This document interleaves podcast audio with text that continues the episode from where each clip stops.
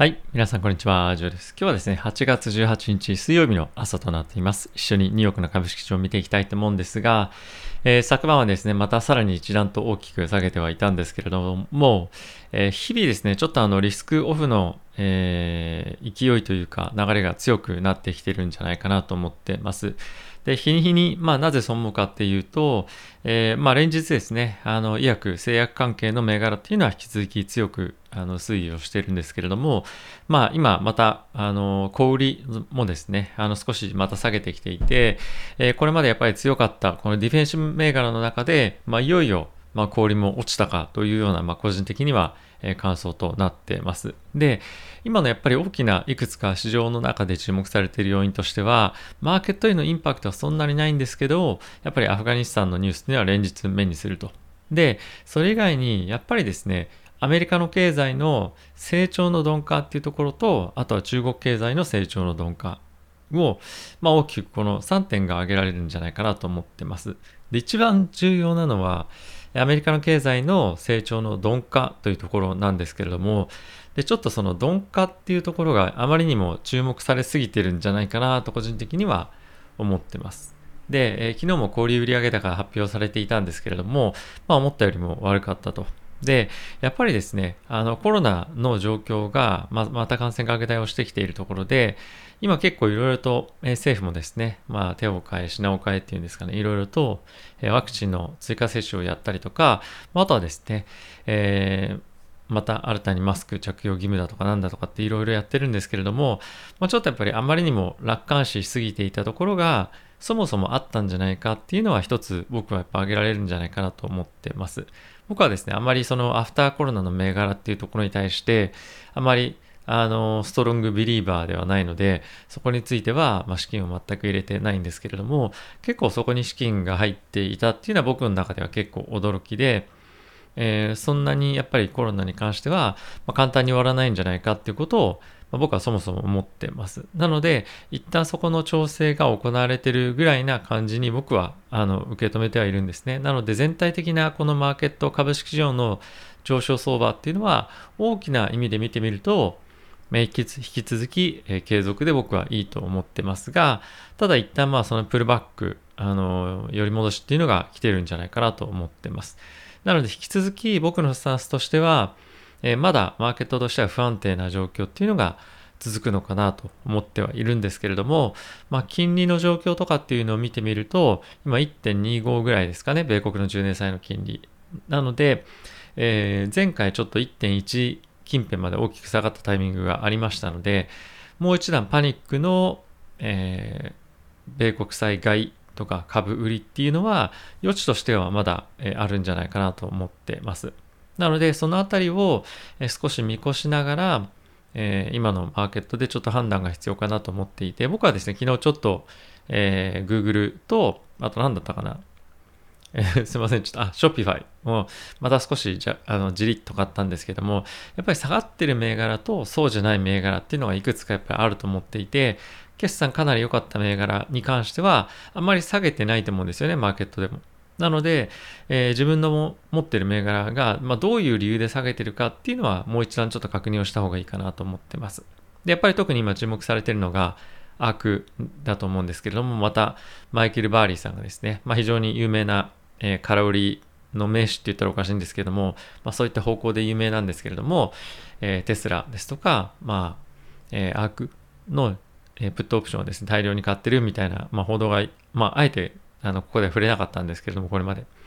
えー、出てますけれども、そういった銘柄っていうのはやっぱりちょっと狙われやすくなってるっていうのは、まず一つ、ね、あると思いますし、まあ、あとはやっぱり決算が良かった銘柄に関しては、まあ、下げ幅っていうのはそんなに大きくないと思うんですよね。なので、えー、一つ一つそれぞれの銘柄の、え、動きをちょっとまあ注視して、個別、今は市場全体の動きっていうよりも個別銘柄で、えー、それぞれの自分の持ってる銘柄がどう動いてるかっていうところを、まあ、少し気をつけて見ていく必要があるのかなと思ってます。で、その中で中国の銘柄なんですけれども、連日もう下げが止まらなくて、えー、C-Web っていうんですかね。あの、ETF、レバレッジ効いた ETF ありますけれども、まあ、それも連日、今18ドルを割るかどうかっていうところでえ、最終的に引けてますけれども、あの、このあたりだと、やっぱりちょっと拾っていきたくなるような水準だと思うんですよね。で、にもかかわらずしっかりと、まあ、一旦ちょっと反発はしてましたけれども、また大きく下げてきているというところを見たりとか、あとは、えー、中国株ですね。僕もちょっと前まで持ってたんですが、そのあたりを振り返ってまた見てみると、あもう一段ちょっと下げてくる可能性はあるんじゃないかなっていうのも、あの、少し、あの、思っても、思ってしまうようなチャートにもなってますし、まあ今、今あえて買いに入る必要はないかなっていうのは正直考えてます。昨日僕は Google Shopify 買った資金で、えそっちの方ちょっと入れてみようかなとかっていうふうなのは、あの、頭をよぎったんですけども、今、あまりまあその、あの、なんだろうな、そういう方向よりも、まあ、しっかりと自分が、まあ、長期付き合っていけるような銘柄と、えー、のポジションをね、積みますっていう方を、まあ、僕は選択をしました。はい。まあ、ちょっと一旦、あの、指数見ていきたいと思うんですが、えっ、ー、と、米国の、えー、まずダウですね、マイナスの0.79%、S&P がマイナスの0.71%、ナスダックがマイナスの0.93%、ラッセル2000がマイナスの1.19%というような状況で、米国の10年債金利が1点、すみません、17か。あ、違う、これはドルか。失礼しました。1.26ですね。という水準となってます。はい。あのー、為替の方もですね、ドル買いっていう風になっていて、まあ、全面的にちょっとリスクオフの方向性は、ね、確実に、えー、来てる。ただし、え金利の水準を見てみたりとか、あとは米国株式市場の下げの幅を見てみると、まだ、ね、パニックまでは来てない。あの、パニックまでは来てないっていうか、パニックセルっていう感じではない。ただし、えー、その方向性に向かっての準備っていうのは、えー、確実に進んでるんじゃないかなと思ってます。結構、僕もそうなんですけども、まあ今ぐらいの下げだったらいいだろうっていうふうに耐えてる人結構いると思うんですね。で、えー、おそらく、まあ、僕の本当に思うのはやっぱりコロナの影響が思ったよりあるよねっていうのはあのやっぱり感じるところなんじゃないかと思うのとあと思ったよりもやっぱり今みたいな状況が続くんじゃないかっていうふうに僕は常々思ってます。なので米国っていうのはやっぱりそのメンタリティというかあのもう一旦ちょっとコロナが来るよねっていうところに戻らなきゃいけないっていうところがあると同時に今はそこを、まあ、もう少し下げて、そういった気持ちっていうところを、まあ、抑えたと同時に、もう少し目を、もうもう一つ目を向けなければいけないのが、米国は着実に回復をしているという事実も、えー、しっかりと受け止めるべきだと思うんですよね。なので、えー、本当に今どこが回復しているのかというところを、えー、しっかりと買っていって、どこがこれから回復していくだろうっていう少し前までの考え方とはちょっとシナリオを変えた方が僕はあのいいと思います。これは皆さんがではなくて、ちょっとアメリカとしては、あまりにもリオープニングのところへの資金の流入っていうのが僕はありすぎたと思いますので、そこはちょっと調整が必要な、えー、一つところかなと思ってます。なので、まあ、僕はですね、GAFAM の中でも、まあ、非常に決算良かった銘柄とかっていうところは、やはり、えー、ポジションとしてあのさらに増やしたいなとも思っているのと、まあ、あとはですね、あのまあ、アフターコロナっていうふうにはあの言われる銘柄もありますが、あとは何だろう、ワークロムホーム銘柄とかってもありますけども、まあ、そういったワークロムホーム銘柄で今後も確実に残っていく銘柄、例えばドキサインとかもそうだと思うんですけども、えそういった仕事が始まっても本当に必要になっていくところとか、あのちょっと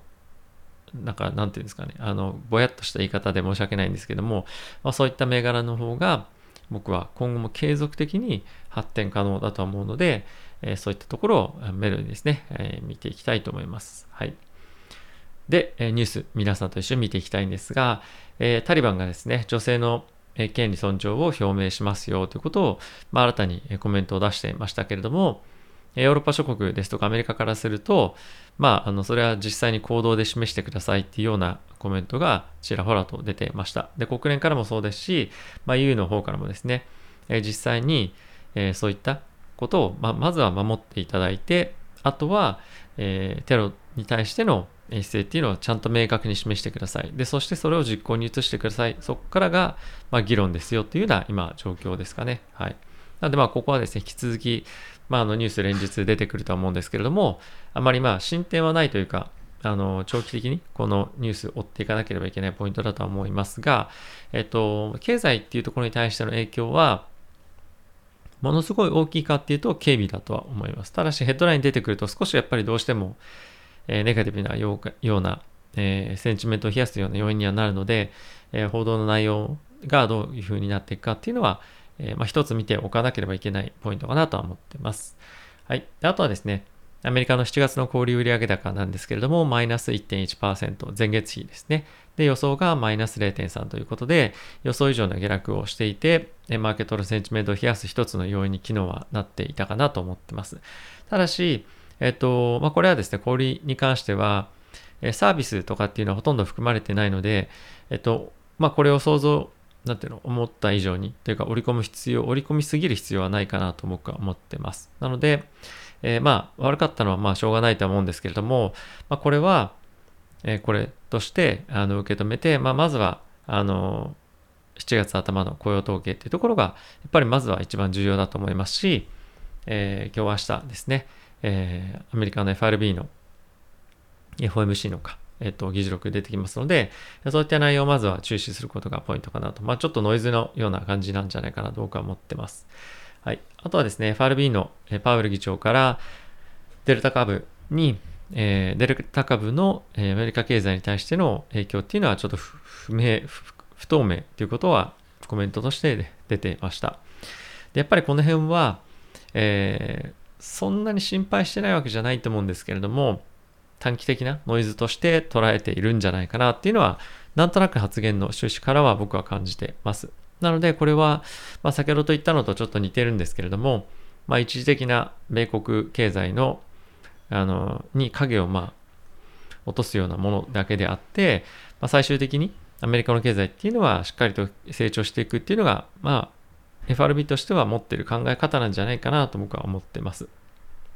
はい。で、ミネオポリスで連銀もですね、年末のテーパリングに関してはまたどうなんじゃないかっていうことが、え、コメントある、出てるんですが、まあ、一点心配なのは、労働市場の、えー、歪みというか、あの、まあ、短期的にもしかすると、まあ、コロナもあって、え、成長っていうか、あの、回復の戻りがですね、少し緩くなる可能性があるんじゃないかってことはコメントをしてました。でやはりこのコロナの今、ここに来てですね、急激にまた感染拡大アメリカの方でしてますけれども、やっぱりどれぐらい悪影響なのかっていうのをまだアメリカとしても完全に把握できてないというのが今状況かなとは思うので、このあたりはテーパリングの発表っていうところにもしかすると影響してくるかもしれないので、えー、このあたりはですね、あの中止、比較的、あのおそらくコメント結構連銀総裁からいろいろヒントが出てくると思うので、その辺は見逃さず言いたいかなと思ってます。はい。で、イギリスの方なんですけれども、えっ、と、雇用統計というか、そういったものがあるので、出ていたんですけれども、えー、こちらはですね、アメリカとは違ってというか、アメリカとまあ似たようなものなのか、えー、かなり顕著に回復をしてきていて、え、利上げのタイミングもですね、2022年の第2四半期ということで、予想が前倒しになったりとかっていうのが今、イギリスで起こっていることなんですね。なので、思ったよりも、え、悪くないんじゃないかというか、しっかりとえー、水際対策とかできてるんじゃないかっていうようなのが今、えー、注目をされてます。なのでやっぱりヨーロッパの株がですね、結構強いのは今後も継続的に、えー、トレンドとしてあるんじゃないかなと。このあたりは、えー、まあ、米国のみで、えー、投資していくっていうのもありだと思いますし、あとはやっぱり ETF もアメリカの方でヨーロッパの方に投資している ETF あるので、まあ、そのあたりを見ていくっていうのも一つ面白いんじゃないかなと思ってます。はい。で、ウォールマートがですね、これ本当に結構重要なニュースだと僕は思っていて、通年の既存店の予想売上っていうのを引き上げていて、オンラインの販売っていうのは今失速してますよということを、えー、発表をしてました。まあこれ決算の中での発表なんですけれども、やっぱり、あの、既存店舗の売り上げがまあ戻ってきてる。で、これあの、ワークフロムホーム、あすみません、えっと、オンラインの販売は失速しているっていうのは、まあ、結構その Amazon がここ最近、あの、販売っていうのは鈍らせているような、えー、まあ、原因の一つだとは思うんですけれども、今、あの、やっぱり人々がまた戻ってきてるっていうのは実際にあるとは思うんですが、この予想を引き上げてた、引き上げてきたっていうのは、あの、人々がまだコロナの、あの、影響っていうのをちょっと織り込みできてないっていうか、まあ、あの、もともとすごい弱い数値だったのかもしれないんですけども、うん、あの、そこまで大きくコロナの影響っていうのを見てないっていうことなんじゃないかなと僕は思ってます。まあこれがいい悪いとかっていうよりも、あの、やっぱりまあそういうような風に、ま、見てるんだなというのが、えー、まあ、僕としての印象ですかね。はい。まあ、なんで、いずれにせよ、えー、僕は、アフターコロナとかっていうよりも、まあ、ある意味、ウィズコロナみたいな感じで、マーケット見ていくのが僕はいいかと思ってます。はい。あとはですね、まあ、ちょっとこれ別の、別のというか角度からニュースなんですが、アメリカの金融機関のモルガン・スタンレーなんですけれども、従業員にワクチンの接種しましたよっていう証明書をですね、提出を義務化をしました。で、日本でも同じようなことができるかどうかっていうところが、まあ個人的には注目なんですが、まあ非常に難しいかなと思ってはいるものの、まあ遅かれ早かれ、世界中にこのおそらく流れは広まっていくでしょうと。で、そんな中で日本はどうするのかっていうような、えー、まあ、いろいろと議論が今後行われていくと思うんですけれども、今、非常にですね、日本の方も経済がまた、というかコロナが感染拡大していっていく中で、えー、国としてはこうですというようなちょっとコメントというか声明を出しながらも、企業としてこれを義務と日本企業が言えるのか、で、言えなかった時に、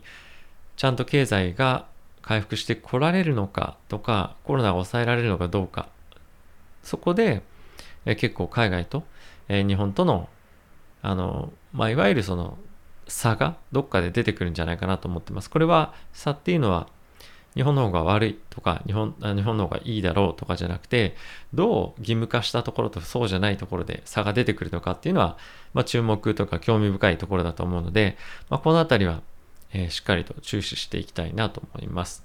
で、え、明らかに、ま、こういった義務化をしている方がえ経済的にはいいよねっていうふうになると、日本経済というか日本株はかなりまた重くなってくるとは思うので、このあたりはですね、え動き見ながら、えこういったところも注目しながらですね、市場を見ていきたいと思います。はい。えー、今日はちょっと天気また回復してますけれども、最近はですね、なかなか天気が落ち着かないような状況になってますが、皆さんいかがお過ごしでしょうか？ちょっと僕も夜寒いなっていうふうに思う日があったりとかして、まあ、8月なんですけども、夏なのかどうなのかちょっとわかんないような、ね、天候が続いてますけれども、今後はですね、台風来たりとかそういった時期にもなってますので、ぜひですね、えー、お体にというか、あの、身の安全をですね、確保していただければ、えー、いいかなと思ってます。はい。ということで、えー、夏休み真っ盛りの方もいらっしゃると思うんですが、まあ、良い夏をですね、ぜひお過ごしください。ということで、また次回の動画でお会いしましょう。さよなら。